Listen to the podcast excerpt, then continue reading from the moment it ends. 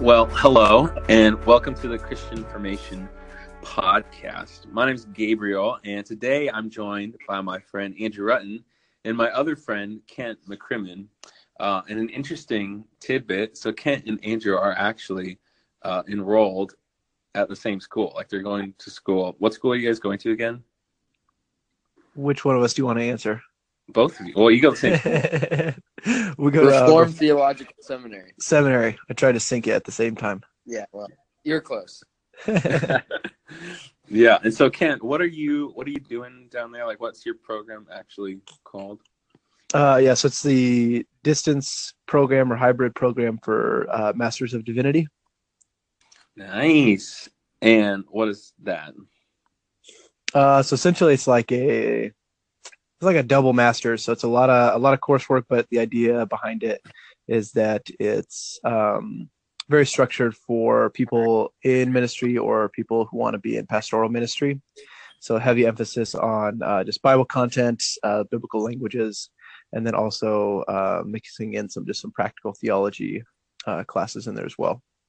Nice. Well, that sounds uh, sounds fun.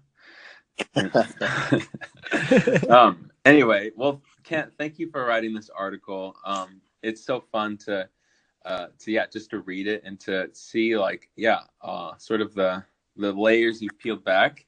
Um, for this. And I love the story that you started with. So, for those of you that don't know, real quick, to recap, we've been going through the solas, and this week we're on uh, Solus Christus, or Christ alone.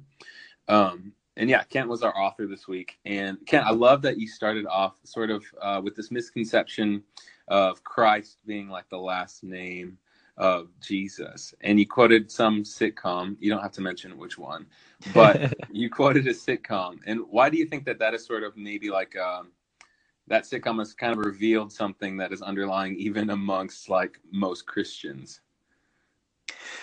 Yeah, I think so. Yeah, so in the in the sitcom, there is this character who I don't know. He has this like this experience where he's able to meet meet Jesus, and he comes back and he tells his friends that you know it turns out that uh, Jesus' last name is Hong, not Christ, and that uh, they wasn't sure where the whole Christ thing even came from. And I think that uh, if you ask a lot of people in the church what uh, Christ means or where Christ came from, uh, they would just say, "Oh, you know, that's like that's his name. You know, it's it's Jesus Christ." Just like you might say, you know, it's uh, Gabriel Hasso or Andrew Rutten, and that we don't have a big uh, or deep understanding of what Christ means in the New Testament, or even what that uh, expectation for the Christ was coming from the Old Testament. Hmm. Yeah. So, like, what uh, I guess does Christ mean? Yeah. So, I mean, I mean, simply, it's just a like Christ in the New Testament is just a it's a Greek word that fills in for the Hebrew word, which means uh, Messiah from the Old Testament and um, like uh, from a lexical point of view, it's just a it just means anointed one, and so kind of with no with no context, it just mean it just means anointed one, and so that could really apply to a lot of people, but in the New Testament, it becomes to be a a specialized term referring to uh, the Christ, which happens to be Jesus, and it doesn't apply to anyone else. Mm. That's good. So, can how and you, you mentioned that they used the the term Messiah in the Old Testament for anointed one. What were some of the like? Were there any many um, common usages of that that the New Testament picks up on to give that title to Christ, or why is the connection important between the Old Testament and the New Testament? Yes, I mean, I think the the biggest connection is that you have this the even Jesus's disciples are are Jewish, and so their their canon or their rule of faith is is the Old Testament, and so in the Old Testament you have uh, this expectation of a future ruler, um, and it's primarily thought in terms of of kingship that there will be a, a king who will come for the Jewish people uh, to restore their fortunes, and so there throughout the Old Testament there's this this promise of reversal um, this expectation that there's going to be somebody who leads them into um, restored life, if you will. Uh, and so a lot of times in the Psalms, that's uh, it's the the promise of the of God's anointed one, and that person is a is a king who rules with justice, who rules with peace, uh, and is able to destroy his enemies completely. And so you have that that concept of of the Messiah or the anointed one that carries over into the New Testament. So there is this expectation amongst Jesus's earliest followers that you know he could be he could be the Messiah. And there were you know there were other people throughout Jewish history that people thought maybe he could be the Messiah. And even people who didn't think Jesus was after that, there, there's still this expectation for Messiah. And I think a lot of mm. times the misconception comes from uh, just this expectation of a of a powerful ruler, and uh, Jesus isn't quite what people were expecting. Mm. It's awesome. Hmm. And what was sort of like I guess like the main so people are expecting someone very powerful and how is like Jesus different than that? Yeah, so I think Jesus is different in how we see him, how we see his life end. And so I think mm. even just in this Easter season, it's really a kind of a fitting way to reflect on it as you have Palm Sunday, where we look at Jesus's entrance into Jerusalem, which is a it's a celebratory event. Um, you know, uh, the leaves are being laid down so that not even his donkey will will step foot on the ground, and then you know, just the the next week he is uh, he's crucified, and so I think mm. there's this kind of it's kind of a there's really a shocking factor that the that the core of the Christian message, or you know, the gospel, simply put, uh, as Paul does, uh, that we preach Christ crucified. It's it's kind of a, a, shocking thing. I think we get used to it, and you know, we're used to people wearing uh, you know cross necklaces or whatever but it is kind of this irony where an instrument of death is actually the thing that brings victory. Mm. That's good. Yeah. That's good. So, um, so that's sort of like the setup for where like Christ came from. Um, and he, I love this one line you wrote. It says, "Victory does not come in the expected way, but rather it comes through the apparent defeat." Um, and then you go on to quote Isaiah 53, which is, I mean, that's that's been a book that has been really powerful in my life, almost to like an annoying sense, probably for our congregants about how much I've been like quoting Isaiah this year. But um, still, it's the word of God. And so I just wanted to read it real quick. It says, um, But he was pierced for our transgressions, he was crushed for our iniquities. Upon him was the chastisement that brought us peace, and with his wounds we are healed. Um, and that's like a powerful thing to know that God brought victory through death. And like you said, yeah, like an instrument of death would bring life. But I feel like there's a little bit more here because um, for the reformers, like I don't think that was like in question that Christ's death brought life but they were, uh, I guess, set on this phrase like Christ alone. Um, so why like that phrase? I guess like what's like the importance of like it being Christ alone and not Christ in anything else? Yeah, that's a great question, and I think you know, I think understanding when we understand what Christ means correctly, that's really the only logical that we can come to is to say mm. Christ alone. Um, because when we talk about this, the the expectation, the hope that's building up from the Old Testament, it's that there's going to be someone who brings about the reversal of the fortunes for the people of God, and all that expectation and hope is centered in that figure. And as we get to the New Testament, we see that that, that figure is is Jesus. And so there's no there's no expectation or hoping in any other figure who is going to who who's going to bring that reversal, who's going to bring that hope. And so to you know to say that Jesus is the Christ is really is to say and our hope is in you know is in Christ alone. And I think for the reformers, you know, all you know all the the solas is is that the issue is that I think there's other things that are trying to be added in addition to um, you know, whether it was scripture or to grace or to faith or to, to Christ in this case. And, you know, particularly against the backdrop of the, the Roman Catholic Church at the time, which um, had had a lot of uh, rituals and a lot of other things. Uh, I think particularly indulgences, where where money could you know could get you less time in purgatory and is going to get you a better uh, a better shot at heaven. And so I think the for the reformers is to say that the the only the only remedy, the only antidote, the only way that we can you know expunge the sin from our record is through Christ and His sacrifice. Mm-hmm. And that there's no you know it's not a it's not that Christ started something and that we kind of contribute into it. And if we you know if we pay in enough, uh, then you know we'll be you know counted right in God's eyes. But the idea that the that what Christ did actually accomplished something and that it's actually sufficient to save us. Mm-hmm. So when you say so, the idea of Christ alone being um, that our hope and our faith and our trust is is in Christ alone. That that's where everything is. Um, you mentioned kind of the indulgences, but what would you? Uh, were there any other uh, maybe big ones at the time of the Reformation that the the Roman Catholic Church was um, either teaching or people were kind of putting their hope in?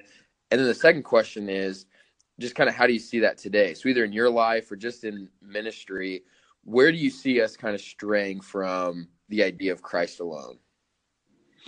Yeah, that's a that's a good question. So I think at the time uh, in the Roman Catholic Church, um, you know, I think the language that they kind of settled on was that that you know, yes, God initiates with us that he, you know, he's gracious towards us, and that um, you know that through faith we have access to to the riches of God's life. Um, but they, I think the the language that they started to use that we that we co- cooperate with what God has given us, and so it's kind of um, he gives us a, a good starting point, and that through our through our deeds, uh, through the things that we do, we are able to um, have assurance of our of our salvation. And so I think I think in that, you know, there, there's a distinction between, you know, is our is our life hidden with Christ or is, you know, is our life hidden in our in our good deeds? And so I think that the the reformers saw that that that they were not owners of their own salvation, but that it was Christ who who held the keys um, to life. And so I think as we look to the present day, you know, I think there's a lot of a lot of different ways, and so I think the the temptation to add our own works to the sacrifice of Christ is is always a temptation, and that that will constantly be be plaguing the church even even in churches that are really high on grace. It's easy to be to be drawn back into to seeing our our works as something that we can hold up before God as as our tickets um, to heaven or a ticket to to eternal life. And so I think we always have to be on guard for that. And then I think just in um, just in the current culture where there's uh, just a pretty plural pluralistic in that um, a lot of people have a lot of different beliefs on what is true and what is good. And you know, I think a lot of people are are okay with Jesus. Um, they are not, uh, you know, against him or his teachings, and even like um, even in Islam, they have a very a very high view of Jesus, and even in in the Quran, they would call him the Messiah. But it doesn't seem that they have um, quite the grasp of what Messiah means. And so, I think to for us to say Christ alone is to say, you know, is to really say that there is there's no hope outside of Christ, and so it's not just you know Christ alone, you know, just for me, but it's it's Christ alone for for humanity and so it's not kind of uh, you know pick and choose like wherever you fit in or whatever's good for you is you know is a good path to take. But that really you know the only hope is that is that christ has died and that he has has resurrected and that because of that there is access to to god's life. Um, but we don't find that through uh, you know meditation or working hard or or really for, through anything else except through faith in christ Hmm. Yeah. That's true. Uh, today I was reading in Romans 5, um, Romans 5 1, right? Like, therefore, since we have been justified by faith, we have peace with God through our Lord Jesus Christ. Like, yeah, dude, I love that. Yeah. So, how do we like avoid self justification? you know, Mm. And also like produce and create like good things in the world. You know what I mean? Mm-hmm. Like, like I feel like God still has like good things for us to do, but how do we avoid like making those things our justification? No, that's a that's a good question, and yeah, I think it's something that's hard to to do, but I think we have to just constantly remind ourselves that the things that we do um, do not do not put us in jeopardy before God. Mm. And so I think that when we, you know, when we think about, you know, what is it that I'm holding on to as, you know, my justification before God, you know, if we hold on to anything else, uh, we just don't have a very good, we don't have a very good plea before God. Mm. But that, uh, you know, that in Christ that we have a, a confident assurance of, like you said, like in Romans 5, that we have peace with God, you know, through Christ. And so I think, to i think you know the helpful distinction is between justification and sanctification and that you know though we are we are justified and we are right in god's eyes that doesn't you know that doesn't mean that there aren't things that we need to do you know like a lot of the even the new testament are are commands from jesus where he's telling his disciples to go do something and paul is is writing in his letters to go do something and oftentimes paul starts with you know some indicative truth and then he follows that with an imperative of something that uh, his listeners are supposed to to do in light of that. And so i think um, you know i think ephesians chapter 2 actually you know has a really good kind of summation of that and it's you know where i think we, we quote ephesians 2 8 and 9 that you know, you know by grace alone not of our own doing but is um, but is a gift. And you know in the following verse that we are his workmanship created for good works. And so Mm. that like uh, you know i think that kind of separates it nicely is that you know the the life that we share with god is is a gift only um you know through christ's work.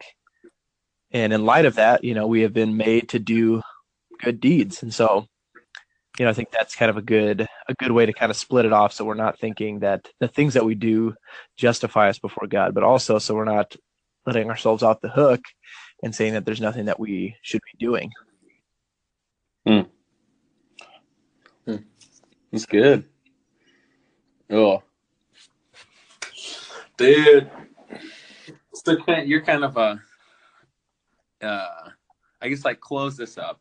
So if like we're sitting here, or if you're sitting out there and you're hearing all this, and you're realizing maybe like, like I've had this realization before that I haven't actually put all of my Easter eggs in the basket of Christ. Um, like what, like what do we do? Like how do we turn from that? Like, what does repentance look like? you know?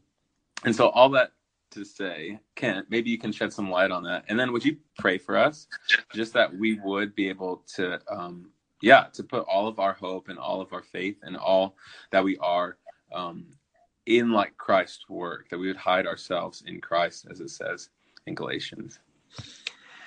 Yeah, I think the you know, the thing we should feel is that we should feel relieved. You know, that we there's nothing that we can do to put ourselves in, in jeopardy. That that Christ's work is sufficient and it will never cease to be sufficient. And so that we have the freedom to repent from other things that we we try to justify ourselves with. And I mean the beauty of it is that when you when you recognize that and repent, you know the realization is that christ's sacrifice is, is, enough and so that that we can come to god in prayer and, and simply say you know god i you know recognize that you know i've been turning to the things that i've been doing or turning to comparing myself with other people to to feel like i am am right in your eyes but to instead say you know god I recognize that it you know that's christ alone. And what a you know what a gift that is that we wouldn't have to look anywhere else except for Christ to to feel assurance and to know that we are we are full, that we have all the life that we need um, because of what He has given us. And I just think that's such an assuring, comforting thing to know as we reflect on on you know what the reformers called solus Christus, and that we would remember that it, you know that that Christ alone, that we have we have a a strong and perfect plea in front of God, and that it is uh, it's Christ uh, crucified. Mm. Uh, so yeah, let me pray for us. Uh, Heavenly Father, just are grateful for your word. Um, just grateful for the lessons that we can learn from history. Uh, pray that we would be learners, that we would we would learn from past mistakes that the church has made, that we would learn from our own past mistakes, uh, and that we would be humbled before you, uh, humbled by your grace, and humbled by the gift of life that you've given us uh, in Christ. We just pray that you would lead us in that way, that you would lead us in a life that is confident in our salvation because of what Christ has done. Uh, and that out of that confidence, Lord, that we would be able to to do good deeds uh, that testify to your glory. Uh, in Jesus Christ's most holy name, Amen.